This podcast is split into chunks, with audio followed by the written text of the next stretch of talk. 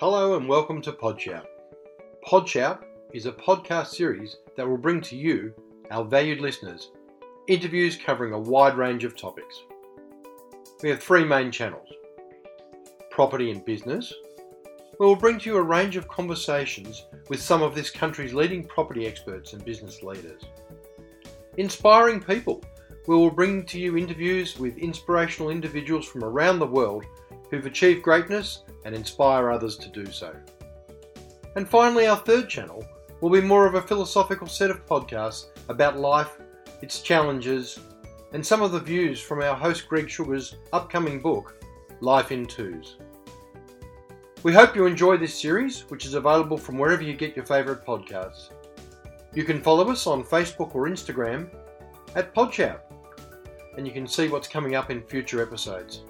Or come and visit us at our website www.podshout.com.au. Hi there, and welcome to this week's episode of Podshout. I'm Greg Sugars, your host, and today's Podshout guest is one of Australia's most prominent and up and coming experts in the executive and financial risk insurance world. As the business community becomes more risk adverse and, dare I say, more litigious, many professionals and corporations are seeking to offset this risk with insurance. Caitlin Carson is a practice leader at Marsh Insurance and is a specialist in financial risk insurance. She works with a range of ASX listed companies, global businesses, not for profits, and government bodies. In 2016, Caitlin was recognised by her peers as one of the top 50 young guns in the insurance world. Just last year, Caitlin was awarded National Young Broker of the Year by the National Insurance Brokers Association. Having studied leadership courses in Zurich and at Yale, Caitlin is well placed to talk not only about insurance, but also about the opportunities, particularly for women, in what has traditionally been a male dominated industry. We hope you enjoy our chat with Caitlin Carson. Hi, Caitlin, and welcome to Podshout. Thanks, Greg. Thank you for having me. In my introduction, I mentioned that you've received a number of industry accolades. That being said, whilst the theme of the awards was Young Gun and Young Achiever, you've actually been practicing in the industry for a while. It's true, Greg. I've been doing this for 15 years now. Seems like uh, you're very young for to be doing that. You must have started uh, just out of high school. Uh, actually, that's true. I was um, 18 years old when I first started at JLT as the office junior at the time. Ah, because that was what I was going to ask you. You know, your journey in the insurance industry. So you started from the bottom, I suppose, and have worked your way up. Well and truly. So yeah. um, I had just finished a business diploma. Yep. And I was looking to get a bit of in office experience before starting um, a university degree. And I interviewed at JLT to be the office junior and and JLT for our listeners uh, is Jardine Lloyd Thompson. And they're a very old name in the insurance world. They certainly are. Um, headquartered in London and taken over by Marsh and McLennan last year. Right. So now your role's with Marsh now. Yeah. That's correct. And most consumers and business people kind of roll their eyes when they write the check for insurance, but they think nothing of having a bit of a flutter on the, the ponies or buying a lotto ticket. Not having insurance can be a bit like taking a bit of a gamble. That's true, Greg. Uh, you know, people certainly do consider insurance to be an expense that just keeps on taking, but certainly been there plenty of times in the past where you know these events that we do, um, you know, stand in for are unexpected and they can genuinely save a business, and that's what we endeavour to do yeah. and want to do. And even at a personal level, I suppose um, we've just seen in Australia last summer the bushfires. Um, and we've had um, all sorts of natural disasters in Australia up the east coast with cyclones and things like that. Um, and a great number of people, um, you know, probably have never even thought about, you know, I've been paying this premium, but they don't call on it very often. But when they need it, they need it. They certainly do, and, it, and it's interesting because they'll pay the premium, but they won't read the policy. Yeah, and I do understand that they're not exciting to read. No, they are very long. they are, but you know the onus is certainly on the customer to read the policy, and understand yep. what's being provided, because there's vast differences between the policies, and you you should be paying a premium for what cover you're getting. Yeah, so, so you, get, you are getting what you pay for. Exactly. If yeah. it's dirt cheap, you need to give some thought as to what they're not covering. And from personal experience, um, I know that insurance premiums in general have been rising substantially over the last few years. What's the main cause of that? It's actually been claims driven, Yeah. um, which does somewhat help the conversation because we're able to say, well, insurance is providing such significant value because we've had huge losses with respect to, you know, cyclones and floods and fire events, both in Australia and around the world, which insurance is called upon Mm. um, to provide relief for. So, uh, but at the moment, the modelling that Marsh has done globally shows that the Australian market, and particularly the financial lines market that I work in, is actually the market which is the worst in the world for premium increases at the moment because of the claims activities we've Yeah, right. experienced. So when we talk about professional risks insurance, um, now I can understand that there are probably um, people who in professional uh, professions that are a bit more risky than others, Mhm. or do they all get lumped into the one pool? there's definitely professions that are riskier than others. So, you know, when you're considering insuring a profession such as a professional indemnity policy, you've actually got to give consideration as to what type of advice that entails. You know, the advice of an accountant that's offer, offering tax advice versus an accountant that's offering forensic, um, you know, advice is, is very different.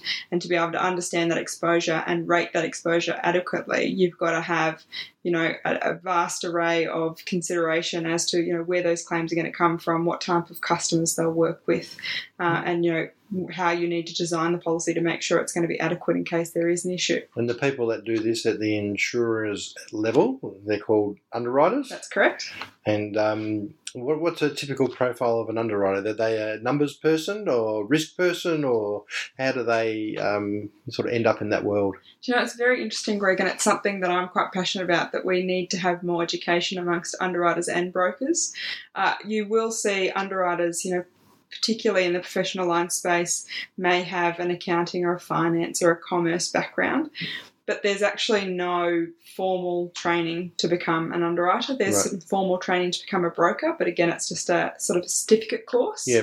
Um, so, but they, the types of people that it tends to attract are those that are more um, business orientated. We do have um, a couple now working in the D&O space, particularly, which is particularly difficult, that are ex actuaries and things like that. Right.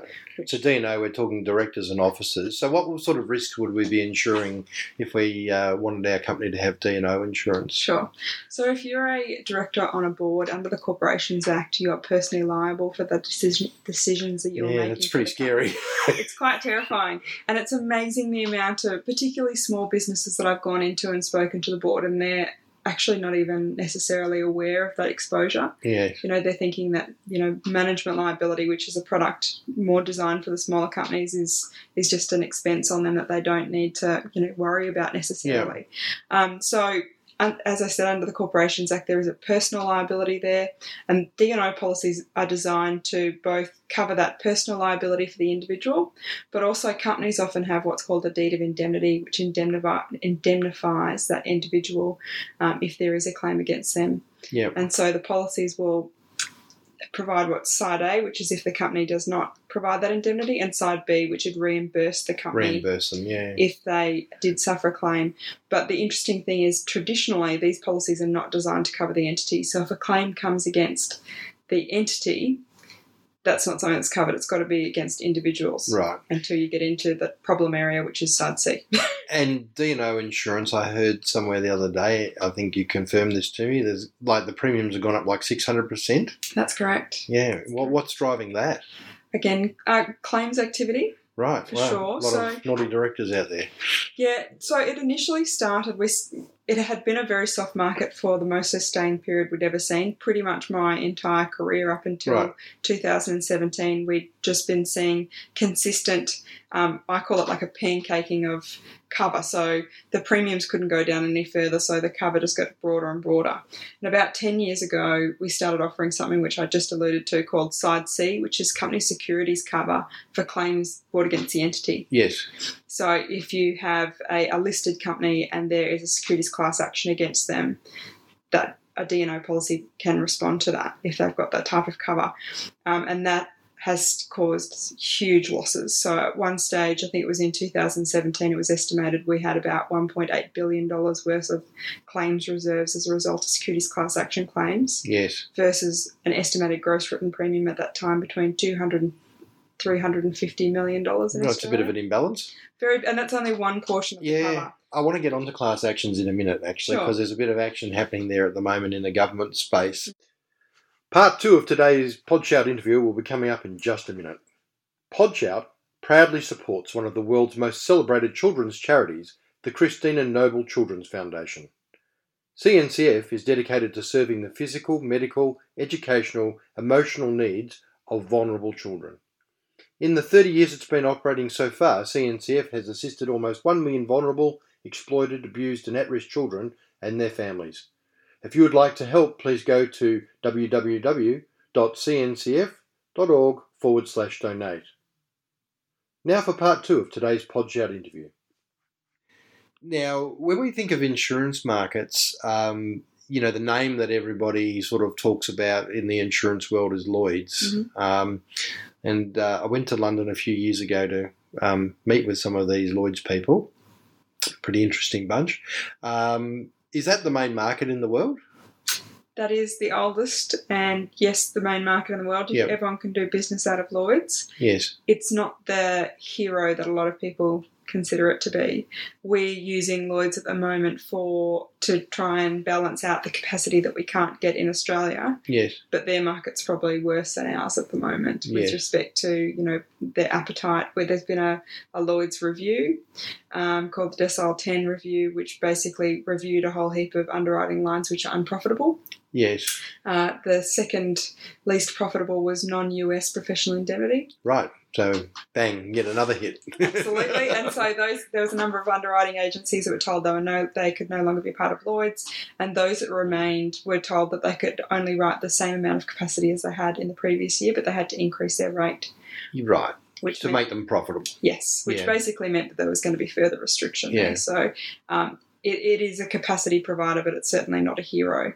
Mm. Uh, And it, so you talked about those Lloyd's markets, um, and what about other markets in the world? The US, that'd be a pretty interesting market.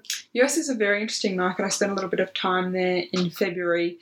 They do use Lloyd's a little bit as well. They won't. They wouldn't be able to provide anything for an Australian company unless you had a, a registered entity in the US. Okay. Uh, and even so, their rates and their premiums have always been significantly higher than ours. Yeah. So when I was comparing war stories with them and they were talking 20% premium increases, that's, you know, for us, we'd say, you know, 20% is quite good on a six figure premium. They're talking seven and eight figure premiums. Yeah, right. So- um, and the Lloyd's market, it was a very much an old boys club, and I say that literally as I don't think I met a single female um, underwriter uh, or broker representative the whole time I was there. Um, you're a you know an up and coming young woman in the industry. Do you see that that that will change? I certainly think it will change and it is changing. Yes. Um, it's really interesting that you mentioned that about Lloyd's because I got I was given a tour a few years ago, and I by a young lady um, who was fantastic. But she actually warned me. She said, "Oh, I'm really glad you've dressed the way that you have today." Yeah. Say no more. Yeah. um, and that's yeah. There's a big drinking culture. There, it's all the deals are done over lunch Yeah. at the pub. It's true. Yep. It's done like that in Australia as well. the dark arts of insurance. Um, now, one of the things I was fascinated by, which, uh, you know, living in Australia, we don't really think of this ourselves, but perhaps uh, we, you know, if we think of America, we think of the, the old ambulance chase, chaser lawyers and things like that. But one of the things I was absolutely uh, amazed was a number of the Lloyd's underwriters said that they classed Australia as the second most litigious country in the world. Absolutely correct. Yeah. And I was discussing that with a, a claims manager in the US earlier this year, and he said that he'd done some modelling based on the figures we were receiving out of Australia versus the figures that he was dealing with, and he actually considered that we were pretty much on line ball. He said it's just that America's so much bigger. Yes. But if you consider the size of our economy and the claims figures versus the size of the Australian economy and your claims figures, he said you're you're no no better than we are. Wow. Mm. It's pretty scary. And. I think at the moment, um, in the news in particular, um, the Attorney General's been talking about um, the class action markets that are present in Australia, and they've been talking about these um, class action funders, um, which uh, obviously allows people to um, have somebody, I'm using the word underwrite, underwrite their class action Mhm. um, in litigation. And just last week, the Victorian state government um, have, have pushed the button to legislate to say this is all very good, and fine, and well. Mhm. So, what would you say to the regulators? You know, what what would your message to them be? What's it going to do to the insurance markets? Well, I think what they're underestimating is that they think that the insurance markets can take it, and that's what insurance is there for. Mm. But the on-flow effect on the premiums, and then the affordability of this type of insurance for the consumers, being you know the Australian public and the Australian business community, is making this fundamentally uninsurable. Yes. And if we can't provide D&O insurance, how do we attract quality directors? Yes. How do we have quality companies? We're going to have companies trying to go offshore because they're not able to be afforded adequate protections in Australia. They need to consider that this is not a bottomless pit yeah. um, of claims payment. We've had a number of insurers exit the market, and some insurers, the rates and the, the terms and conditions that they impose at the moment are pseudo withdrawal. They just don't want to be straight about it. So yeah. it's Right. well and truly at crisis point. We've seen a number of, um, you know, large ASX companies no longer take what we call side C, which is company securities um, cover. You know, I wonder if that's going to have an impact on whether or not they're targeted because they don't have that cover anymore, or whether or not they're just going to bring those claims against the individuals. But you know, it's well and truly coming to crisis point. So, if you were asked to become a director on a company, you uh, personally, say someone said, "Look, Caitlin, we'd love you to come on board," you'd be looking to see what insurance they had in place before you even walked in that boardroom, I suppose. Absolutely. Yeah, I am a uh, director of a family business, and we had a management liability policy when I was 19 and asked to do it. And we didn't realise we actually had two because Dad had bought one as well, yep. which I only discovered two years ago. But you know, Doesn't even, even at that age, you know, I was thinking that we had to make sure we were covered. Yeah, and there's been um, so in PI insurance, there's been a couple of big, big notable cases in Australia. Um, PI, I'm talking about professional indemnity. Um, are they things that are public knowledge or that people talk about in the industry, or are they all still big, big? You know, they're in the courtroom, so no one really talk about them. Uh, to a certain extent, if they're in the media, they're usually spoken about, and because the market's so much harder, a lot of our work involves providing market updates and context as to what's going on at the moment. So. You know, those big ticket items like the um, the Opal Tower. Yeah, Um, so cladding is just a like that. If, if you were going to an underwriter now and saying, "Hey, I'm representing a building company that put al- aluminium siding on a 20-story office building," that'd be a pretty hard job, Close to impossible. close to impossible. yeah. And then you've got the not only the builders, you've got the engineers and the um, certifiers. hmm Yeah, and they must be finding it so difficult at the moment. Very. And I, I mean, the hard thing is too, it's it's mostly impacting the little guys. Yes, because for the larger risks where you've got a bit more premium to play with, you're able to have a little bit more to and fro with the underwriters. You might have different markets open up to you. Hmm. You know, you might be able to go to Lloyd's and- and get something which doesn't have those that type of exclusionary language. But for a small, you know, little building surveyor that yeah, maybe earns fifty grand a year, they, they Lloyd- can't. they're not even going to consider him. Yeah, and there's there's a theory that people used to use uh, a little bit, and it's something that um, it sounds really attractive, and that's the theory of self insurance. Mm. Like I'll just put a little bit away every year in case something happens. Yeah. But um, would be fair to say that um, most people underinsure anyway.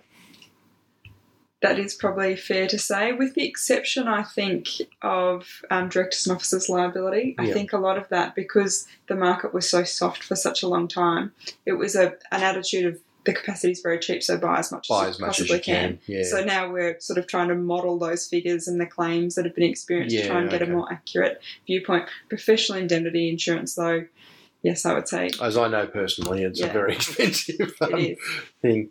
Um, now, just last week, uh, the Prime Minister came out and talked uh, to the Australian public about um, massive increase in cyber attacks on not only government organisations and public bodies, but also Australian businesses.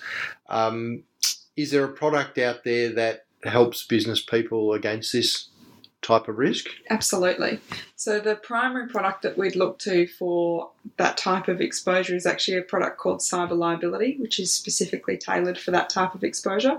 Many consider their current insurance suite might provide some cover, and that's true to a certain extent. But because of the number of losses that we're seeing, insurers are actually starting to exclude that out of a professional indemnity policy, um, public liability policy, and the like. So, cyber liability covers your first party costs. So, things like getting you onto a breach response coach, Yeah. getting some forensic advice, advice about whether or not you need to inform, you know, whether individuals' information was So the privacy commissioner and all that sort of thing, Exactly. yeah. exactly. And there's also the third party liability element to that as well. So, if there's claims against you for failing to keep certain information confidential, Yeah. And is the, the hurdle to get that type of insurance high, or is it available to anybody? it's available to anybody, particularly um, you know if you have a company to insure. It's very it's a something which falls within the arena of financial lines, although it's a very specialist area. In Yes. Marsh, we have a brilliant specialist cyber team. That's all they do. Yep. And it's typical underwriting information. So in some cases, proposal forms, we like doing a bit more of a deep dive into that exposure because everyone's risk is different, and it's really important that we tailor that cover appropriately for that risk. Yes. But as I said, the barriers to entry not as difficult as people would think. Yeah. Traditionally, there's been a, a huge boom in the markets in um, in insurance willing to offer that type of cover, but it's trying to figure out where the actual value is, whose whose actually Yeah, actually going to cover cover something. Yeah. Yeah. And the claims experience is always very interesting because it's a very urgent type issue. You need a response in Yes. some cases within an hour. Yeah, yeah. And so I think there's been some very public. Uh, Lion Nathan was one just a couple of weeks ago. So it doesn't matter how big or small you can be attacked. And I think one of the other trends that they mentioned was that um, you know trying to get um, sign off to accounts and things like that, which Yes, just breaking into everyday processes within business. That's true. Pretty scary, actually. It is. yes, social engineering fraud is definitely something we're seeing a lot of. yes. Traditionally, under an insurance program, that's typically covered under a, a crime program because it's talking about money rather than data. Yes. Um, but we've seen a huge upswing, particularly with everyone working from home at the moment with COVID 19, Mm. um, of, of hackers being able to, you know, really play on those vulnerabilities with people not being in the office and following normal accounting procedures. Yeah. So data actually can also be more valuable than cash too, because they can use it for lots of different things. That's correct. Um, now, I noted in the introduction that you've been lucky enough to study overseas. Um, how did this change your perspective? Um, I, I was really interested to get um, an understanding of uh, coming from the Australian business culture, then going observing how things happen both in Europe and in America, um, just about corporate leadership and management styles. Thanks, Greg. Uh, I think probably the biggest game changer for me, particularly when I went to Yale in the US, was I was had an opportunity to be able to go and spend some time with people not only from all around the world but also from different types of industries. Because I've attended quite a few sort of insurance centric Mm. leadership type um, arrangements, and just being able to sort of consider what they see as a normal day to day. And you know, we speak about insurance being a very male dominated industry. Oh, you know, totally. one of the one of the ladies that I did that course with was in um, investment banking in New York, and Yes. just how cutthroat that was. You know, talking about how you know she dealt with conflict within that within her team, which you know has a lot of emotion behind it, and you know testosterone and things like that. But how she was able to do that, you know, so professionally and and with strength, you know, it was very inspiring to me, and that's what I was looking for going into those types Yeah. of courses. So now you lead a team, obviously at. Marsh now. So, um, do you feel you have, um, you know, what sort of leadership style do you think you've developed in, in, in the time while you've been leading those guys and girls? I think it's definitely been evolving. Yeah. I had been leading a much smaller team um, before I moved to Victoria, but that was very new to me. And a lot of the people I was leading at one point, uh, I had reported to them, or they had, um, you know, been training me in various things. So I think the way I've evolved as a professional has actually turned into a leadership style more around coaching people Yes. uh, and trying to get the best out of them and getting them to work with each other Mm. is very important to me. I have a personal, you know, drive to try and bring on people with good attitudes and good approach, good approaches to how they handle their work life and their relationships with both clients and underwriters, rather than looking for people who are ne- necessarily highly technical. Yes. Because I feel like I can teach that, but I Yeah, can't teach someone. You can't to teach have- attitude, can you? No. it's something that you've either got or you haven't got. And um, climbing the corporate ladder, working through JLT Marsh, um, and you, being a male dominated industry, do you feel you've had to fight harder to get where you are, or I genuinely don't, but I think it's probably important to take into context there. I came out of the agriculture industry, right? so I was used to something much more male dominated. It's Sure. it's never Just been walk in the park now. exactly. This is Stefan's so nice to me, no, you know, compared to what I was used to. But I have found, you know, males are some of my biggest advocates, Yes, and those who told me that I was capable of this before I realised it yes, they were usually men really wanting to see me do well, and and you know certainly women there as well. But Yep. you know some of the loudest advocates um, have been you know that male dominated Yeah. industry. And have you had some good mentors? So I've got some phenomenal mentors. Yeah, inside the insurance world and outside, or just in the business? Uh, inside the inside marsh, inside underwriters, you know, different clients that I've become really close Yeah. to. Because I'm very fortunate in what that I do in what I do that I get to speak with boards and and you know CEOs and things like Yep. that all the time. So there's phenomenal people who have Yeah. always been you know willing to offer advice. And you're obviously not afraid to ask. No, That's fantastic. I think as long as they're happy to help. well, I think genuinely most um, business people love watching other people um, succeed because it is something that's you know very um, uh, satisfying as a leader, and with you watch your own people grow. But if you can and add value to somebody else outside your industry too, it's something that people um, you know you know you're going to get some fulfillment out of, I suppose, because it's one of those things that um, you you, you don't get offered it very often. So when people take it, um, it's it's it's very beneficial. Um, Caitlin, thanks for being part of Podchat today. Thank you for having me. We hope you enjoyed this week's episode of Podshout. We look forward to bringing you more episodes in coming weeks, and you can follow us on Facebook and Instagram at Podshout to find out what's coming up. Otherwise, visit our website podshout.com.au.